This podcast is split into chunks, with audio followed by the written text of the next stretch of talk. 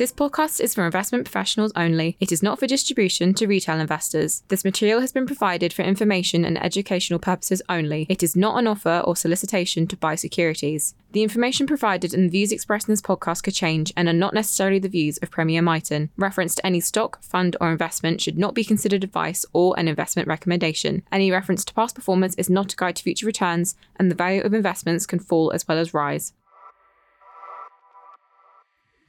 You are listening to Diversified Briefings from Premier Miton, a regular podcast on investment matters from Premier Miton's Diversified Funds investment team. I'm Neil Birrell, Premier Miton's Chief Investment Officer and Lead Manager of Premier Miton's Diversified Funds. In this short podcast, I share the views of the Diversified Investment team on what they currently view as in favour and out of favour from across the different asset classes and market. What's in favour with us at the moment then? Well, currently it's alternative investments. Alternatives are thought of in many different ways by different investors. Frankly, it does not matter if you think they're a good asset class, a bad asset class, or even one that doesn't really exist. It's all about what they provide for you in your portfolio construction. For the diversified fund range, this is simple. We're looking for attractive long-term investments that are lowly correlated to bonds and or equities. However, that correlation can pick up at certain times, and indeed it has done recently, as you'll hear in a moment or two. We are largely ambivalent with regards to the asset class as long as we can understand it. And for us, that means excluding the likes of gold and cryptocurrency. Uh, as you'll hear below, these asset classes can be very varied. Uh, you may have seen a video we produced recently in which Robin Willis, our alternative specialist, talked on the subject. Robin manages the part of the alternatives portfolio in the diversified funds that uses investment companies. And, and these are his words uh, that we're going to go through now, uh, where he sets out the opportunity that we currently see in this asset class. Uh, we believe that an allocation to alternative assets provides important diversification benefits to a balanced multi asset portfolio.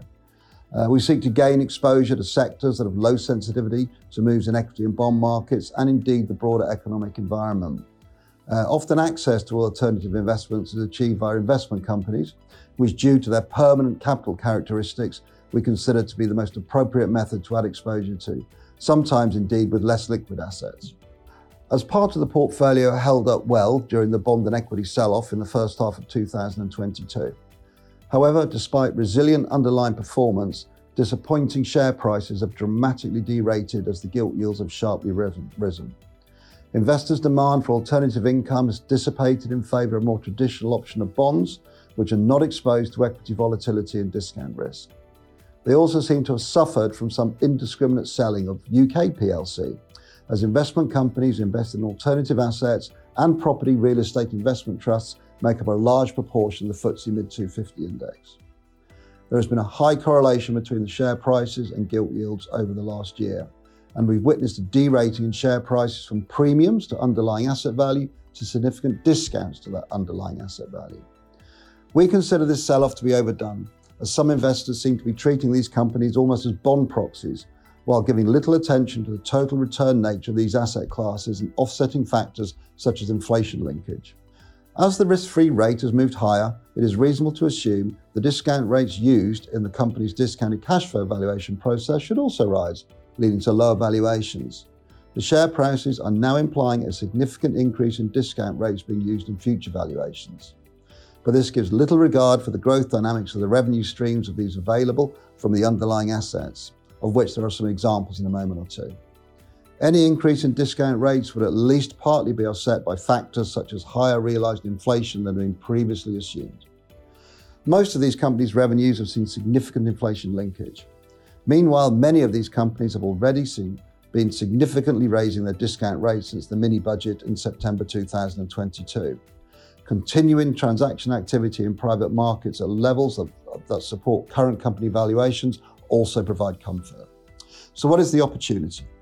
We believe we'll look back at this period as an attractive opportunity to add exposure to resilient alternative revenue streams with attractive growth dynamics at significant discounts to valuation.